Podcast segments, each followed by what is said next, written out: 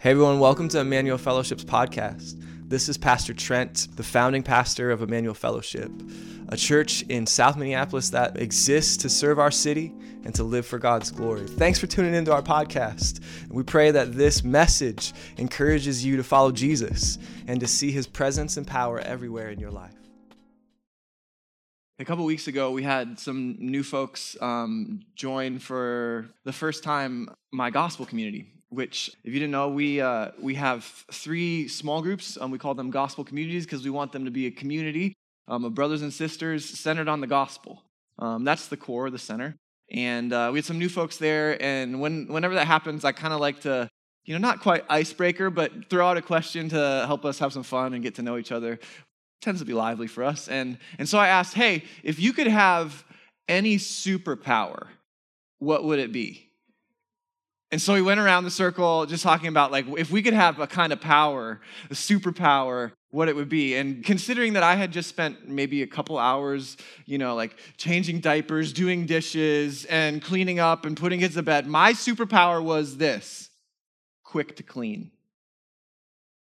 I would be able to, in a snap of a finger, clean everything, everywhere, with no effort whatsoever, lifting a finger. I, I would just be like, bam dishes away, food all over the floor gone. Like that's that's what I would do. Um, now the rest of the group sort of put me to shame in terms of what I wanted. I mean, people wanted to be able to fly. Like someone else wanted teleportation. They could just you know hop down to the Bahamas for lunch.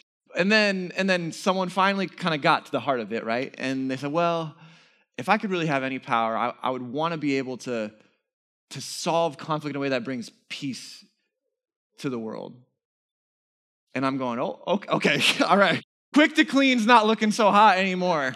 Um, peace, goodness, rightness in the world. Okay, that, that's probably what, what power should be used for. Um, and, and it was almost like we chuckled, but that person tapped into the heart, sort of the, a core longing that a lot of us have. Like we, we walk through the world with this sort of unshakable desire for things to be more whole, more right than they are. Um, and we're aware of the ways in which they're not, and we can't get away from this desire that they would be better. Things would be right in the world. And now, of course, you could define that in a number of different ways. And depending on your story and what you see, you would define it differently. It might be falsehood to truth. It could be chaos to order. It could be brokenness to healing. It could be conflict to peace. It could be ashes to beauty. It could be a whole number of different things that would get at this desire for things to be right. I mean, you might even say we want chain restaurants to be gone and then foodie shops to just sprout up everywhere. That's how the world would be right, you know? Uh, maybe if you live in Minneapolis. Um, but last week, verses 13 and 14, they were actually kind of all about this. The Apostle Paul wanted to lay out the kingdom, which is the biblical way of saying that place where all things are right with the world, where there is peace and goodness and beauty and truth. The place that we long to be is actually the kingdom Jesus has come to bring. And, and, it, and if you remember, there was all that shift language, right? Darkness to light, captivity to freedom. There was um, neglect to love, being part of the beloved son's family. There was guilt to forgiveness. All of these dynamics of life as it should be in God's place with His blessing. But where does the letter go from here? If you think about where does the letter shift even after we've seen this picture of a new kingdom that Jesus is bringing? What well, shifts to the king himself? And I think it's because, and this is the simple truth that I'd like to spend not only today, but also next Sunday beginning to unpack for us very practically. The truth is that there's no kingdom without the king. There's no kingdom without the king. Meaning, you can't have the blessings of that place unless you come to the spot of believing in that person, the king. And there is a pressure all around us, church, just like there was for the young Colossian church, to believe that Jesus is just but one of many spiritual guides to a better place. But Colossians is very clear he is not one of many, he is the one. And without the king, there's no kingdom. And so, what I want to do is I'll look at these verses. We're honestly going to major in only a few of them this morning and then pick up the back half next week. But I want to show you what it's like to start seeing the king and then what it would mean for you to be receiving the king. So, point one, seeing the king. Point two, receiving the king. That's all we got today. Um, but first, let's look at the context, right? Because what it says is really important, but we can't really accurately see what it says unless we sort of understand where it is, what's happening, the context. We have this young church at Colossae that's received this good news about Jesus. I want to say we even have the description of that seeing the King of creation. There's point number one. Here's the center point of the book. Therefore, as you receive Christ Jesus the Lord, that's part one, first half receiving Jesus the Lord. Part two, second half, so walk in him. Verse seven is all about what walking in him entails. So, part A, receiving him. Part B, walking in him. That's the whole letter in a nutshell, right there. And to walk in him means you will be rooted and built up and established in the faith. You will continue in what you've been taught and you will abound with thanksgiving. All the descriptions of what it means to walk with the Lord. But this church has received Christ Jesus the Lord. I mean, before this gospel globetrotter, right, this church planter extraordinaire, Paul, traveling all around, gets to the point of how are you going to move forward? He's got to lay out so clearly for them where it is they started. And to do that, he's talked about the new kingdom. And then in this section, he's going to talk about the new king. And then, before we move on, in verses 21 and 23, he's going to talk about the new Colossae. New kingdom, new king, new city. That's the flow of what's going on to this. And if you think about it, like that picture we saw last week of the power of the kingdom is incredible. Like he breaks out into these amazing like stories and images of what the kingdom is like. But here, as he begins to talk about the king, he literally breaks out in poetry. Like the shift is clear in the language. What we have here is probably a song. This is like an early gospel hymn. And we don't know if it had a Motown groove or a swing or shuffle. Like we didn't know like how it felt, but I can guarantee you that the church sang it that somehow these lines were composed so beautifully and poetically that it just burst forth from the heart of the church saying, He's Lord. So let me show it to you. All right, here's verse 1. If you look at this, verse 1 and verse 2 have all of these parallels in them. Let me see if I can frame it out for you. So here, I think, is verse 1. The Son, who is the image of the invisible God, the firstborn of all creation. And then it goes on to like wrap in verse in verse 1. And then here comes verse 2. He who is the beginning, the firstborn from among the dead. Do you see the parallel? That phrase, he's the firstborn of all creation, and then the second phrase, he's the firstborn from among the dead. We'll talk about what it means to be the firstborn in a little bit. But those frame the start of verse 1 and the start of verse 2. And there's even more overlap between the two. If you keep going, it goes, For in him all things were created, and through him they were created through him and for him. And the same sort of progression happens in the second verse. For God was pleased to have all of his fullness dwell in him, and through him to reconcile, same word for for, for reconciling all things in heaven on earth to himself. So there's this like there's, there's both a keyword of firstborn and there's also all these languages to, to cue in. There's a section here in verse one, there's another section here in verse two, and then right in the middle, something sticks out like a sore thumb. This is potentially the chorus. Maybe this is Paul's own addition to the hymn, like it wasn't original. Perhaps it's the bridge. But like he, this is a different word in Greek, is before all things. And in him, all things hold together and he's the head of the body, the church. That's like, just stands out. I think, as Paul's whole point in, in the section, in the song, that this one who's the firstborn of creation, this one who's the firstborn from the dead, is before, above, greater than everything. And he holds everything together. And what? Not just everything, but he holds the church together.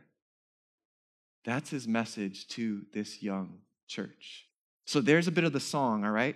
But let's look at this. I want you to see line by line the way in which the apostle paul is showing us the new king because it's it's lyrically it's theologically beautiful it's rich but who is this new king well the lord jesus is the image of the invisible god the firstborn of all creation now you could easily have your mind go to the beginning of john's gospel and say hey jesus is the one who has seen God, is with God, and reveals God. This is what John 1 says No one has ever seen God, but the one and only Son, who is himself God and is in closest relationship with the Father, he has made him known. So, this is bare minimum, though, right? If Jesus is the image of the invisible God, then somehow Jesus makes the invisible visible right? If you want to know God, you got to know Jesus. If you want to see God, you've got to look to Jesus. If you want to understand God, you've got to look to Jesus. That's the, that's the plain sense of it. But that's not all that's going on here. But there's more here too, because if he is the image of the invisible God, that goes ding, Genesis, because we are made in the image of God, Genesis chapter 2 says. Chapter 1 and then 2 made in the image of God, meaning we were made to reflect and to sort of resemble and picture God to the world. The ancient language there that's being picked up on is that kings in the ancient world would set up statues in all of the extending parts of their territory. And if it was, say, far from where the throne of the king was, this statue would be an image or a sign pointing to all who saw it that this is the rightful territory of the king.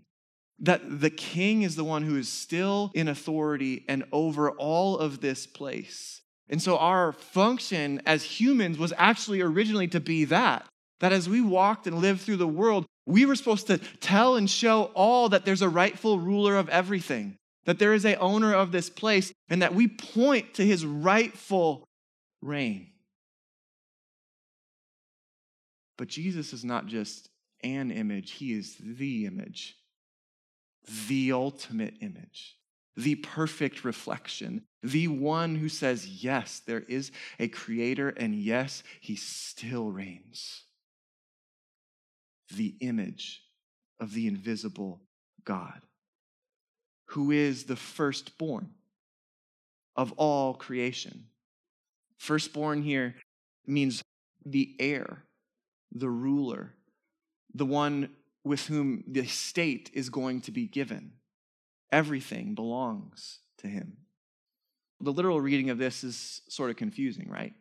And in fact, in the third and fourth centuries, there was plenty of confusion as the church councils came together and started to sort out hey, what does it mean that he's the firstborn? But if you read carefully, all of the language about power and authority what you see is that Jesus is not the fourth firstborn like my daughter Audrey, who's seven years old, is my firstborn. Jesus is the firstborn in the sense of he's the one who has the rightful ownership, the heir. He has charge over everything. He is the firstborn of creation, meaning he is over all creation as king. The firstborn has everything, and everything belongs to him. Because all things, as he goes on, were created by him. Whether thrones or dominions, rulers or authorities, things visible, things invisible, everything natural, everything spiritual, everything. Did I say everything? Everything belongs to him and was created by him. Everything that exists derives and comes from Him. There's nothing higher, there's nothing better, there's, there's nothing other. In fact, without Him, there's nothing. From Him, to Him. You see, we, like this young church, can feel pressured and tempted to say, no, he's just but a teacher and a guide. But the scriptures are so clear that he is, yes, a teacher and a guide. He has come to teach us the way, he has come to live in an example for us. But he is not merely an instructor, he is the one who is the initiator of everything, the creator of all that exists, which is to say that no power, no leader, no spirit outpaces or moves beyond him, adds to him. It is to say that no teaching, no wisdom, no other religion, no insight can surpass him. It is to say that certainly you and me doing our own thing cannot get beyond or better than him. We have, in defining ourselves and in living our way, often found ourselves unfulfilled. It's as if the world around us promises us that it's easy and almost the natural consequence if we just live for ourselves that will somehow be fulfilled in ourselves. And here we have Colossians saying, no, you cannot be fulfilled living for you, but for Him. There's no kingdom without the King, there's no rescue without the rescuer, no forgiveness without the forgiver, there's no peace without the reconciler. He is the king of all creation. And wedged in here between these two verses, I think is the probably the only bridge that cannot be repeated too many times. Because the bridge can be repeated too many times. I mean, let's be real. But it's the bridge, it's the chorus, right? He is better, above, higher than all things. Right? He is the one holding together all things. He is the one who is the head of the body the church. And my prayer, family, is that you have been seeing the King of all creation this morning, such that you might desire to see what it means to be receiving the King of all creation. So let's talk about that. What changes for us when we receive this King? right? When we embrace not just the, the goodness of the kingdom that we want, but also the king who can bring it. What changes? Well, I think it's sort of like finding your bearings. I mean, new bearings, not like you're stabilizing in terms of what's been. But to receive the King of creation means that your way of standing your way of moving in the world gains a completely new center of gravity. It means that, unlike gravity that you would find at sort of maybe like the you know the county fair or some type of carnival where you spin round and round and round in some machine it sort of like makes you feel like floating and gravity has no pull on you. Like that that's sort of the way the world can make you feel at times. Like you're you want to puke afterwards. Like that's not what i'm talking about in terms of new gravity. Like i'm, I'm talking about Jesus making you not dizzy, but he's making you different, anchoring you in such a way. It's the kind of gravity that feels like that pull towards home at times. The kind of gravity that feels like, hey, I just, I feel like I've been through something and all I want is to be with that person. Like I've had a hard day and I want the hug of a spouse. I've had a hard year and I want the hug of my dad. This kind of anchoring pull and gravity that comes as Jesus is your king. The gravity of Jesus is powerful, but yet gentle. And if you look back through these lines of the first verse, you'll see some clear anchors to what it's like. I mean, think about this. If it is true that all things were created by him and he is the firstborn, then receiving the king of all creation means that everything belongs to Jesus. everything is his rightful possession. And what that means is that all of your life and all of my life becomes stewardship. Nothing is our own, everything has been given. We take our very life, our breath, our financial means, anything that we have as an act of stewardship of the things that He has given. It all belongs to Him. I mean, verse 13 tells you about the freedom of the kingdom.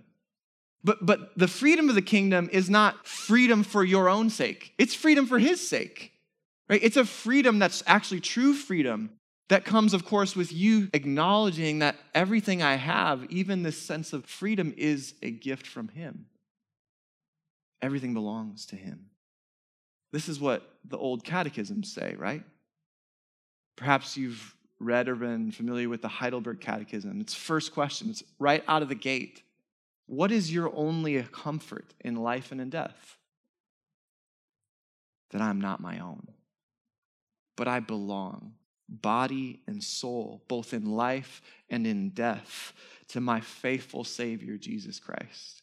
Oh, it gets good. It goes on. Watch this. He has paid fully for my sins with his precious blood.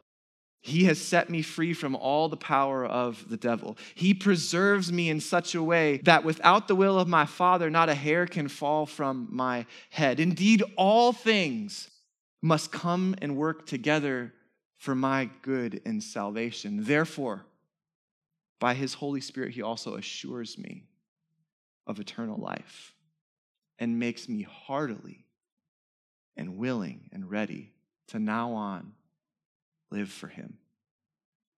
That's an answer. That we are not our own, but we belong, body and soul, to the Lord. What are you still claiming as your own? I mean, how would your life change if, if you began to think that you belong to the Lord? That, that your finances belong to the Lord, that your work belongs to the Lord, that your hobbies belong to the Lord, that your relationships belong to the Lord, that everything you have and everywhere you go you live as a steward of the king. So you start living for that great commendation. Well done, my good and faithful servant. You have stewarded what I gave you. Everything belongs to Jesus. But receiving the King of all creation means also that everything exists for Jesus. Right? It's not just that Jesus is the rightful possessor of all things, it's that Jesus is the one who infuses purpose into all things. All of life becomes meaningful with Jesus, especially when we begin to live for him. Right? It's, it's not that all things are just from him, it's that all things are designed to live for him. I mean, our culture is obsessed with purpose. Right? Obsessed with purpose. You can, you can go to the grocery store, the coffee shop, to the gym, your apartment complex, the club sports team, and everyone has a mission to change the world that could be your purpose. I mean, purpose is given, offered to us anywhere. Yet, by and large, we as a people lack fulfillment everywhere. It's because we've received from Him but we haven't begun to live for Him. We haven't begun to see our unique life and story fit within the grand story of His and living for His great purpose. I mean, go back to the catechisms. Not this one, but another one. This is, of course, the Westminster Confession of Faith. It starts with one simple question again What is the chief purpose, the chief end, design of men and women, of mankind? to glorify God and enjoy Him forever. That's what you were made for. And until you begin to see your life and what you do and who you are as existing for this great purpose of Him and His glory, you will not find a kind of settled gravity and fulfillment. If the great church father, Augustine, said that our hearts are restless until we rest in Thee, I think we could easily say our, our lives are aimless until we start to live for thee. They're purposeless. They lack the depth and meaning that we hunger and we're made for. We were made for him. Number three, everything is subject to him. Everything belongs to him. Everything exists for him. And everything is subject to him. Remember that list? Thrones, dominions, rulers, authorities, visible, invisible. Friends, that includes you and me. We were not just meant to find purpose in Jesus, we were meant and we've been invited to find our rightful place with Jesus. Jesus is the one who has a rightful position of authority. And we live in a time, in a moment where there is very much anti authority sentiment. Right? And rightfully so, because there's been quite a, an abuse of authority in our you know, recent history, but also throughout history, such that it's very natural for us to go, why should I trust him or her in authority? But Jesus is the rightful holder of all authority. And that means he has this immense, infinite capacity for blessing when we trust him and we find our place before him. We find our place before him, even in humility under him. It unlocks all kinds of blessing in our lives. When we say, Yes, I will defer to you, Jesus, rather than demand my way, Jesus, it makes a difference. His jealousy for you means that he longs for your rightful place as his subject. He is master, we are servant. He is teacher, we are learner. He is king, we are a citizen. Listen to what Joe Thorn says when it comes to the jealousy of God for us. To say that God is jealous for you is to say that he loves you, desires you, does not want to share you with other gods. His jealousy protects you from the false gods of the world that seek to use and exploit you. His jealousy is your, your good. Yes, his jealous love for you calls you to faithfulness. And does it limit your freedom? Yes. In some ways, of course, it does. But why would you want to be free to dishonor the Lord? Why? Where is there joy in finding temporal pleasure in idols that do not love you, cannot care for you, and will always hurt you? Your rightful place is one of loyalty and one of submission to the king. Last one. To receive King Jesus as the king of all creation means, of course, that we belong to him. It means, of course, that we are subject to him. It means, of course, that we um, find our purpose in him. But it also means, according to this great bridge, that we are sustained by him. When you receive Jesus as the King of all creation, you begin to have a center of gravity that says, He is the one who holds me together. And not just me, He holds everything together. He holds the individual and the collective, He holds the Christian and the church, He holds the cosmos all together. Right now, as I'm praying at bedtimes with my little girls, there's one of the girls who always has to pray the Lord's Prayer. I think it's because we pray another prayer, then she just wants to pray more prayers, you know. Um, but maybe she loves the Lord's Prayer, and but she doesn't call it that. She calls it, "Daddy, Daddy, we need to pray the daily bread." That's the phrase that she latches onto, right? We need to ask and thank the Lord for our daily bread. I'll receive that. That's good. I'll receive that because we need that posture of we're sustained by Him. The other day we prayed for our, our daily French toast, but that's bread too, right? I mean, eh, what we have and what we need all comes from Him. As Paul says in the book of Acts, He gives us life and breath and everything. He don't need us. Oh, but we need Him the King of creation, is not mere life support for the dying. He sustains all who are living, moment by moment, day by day.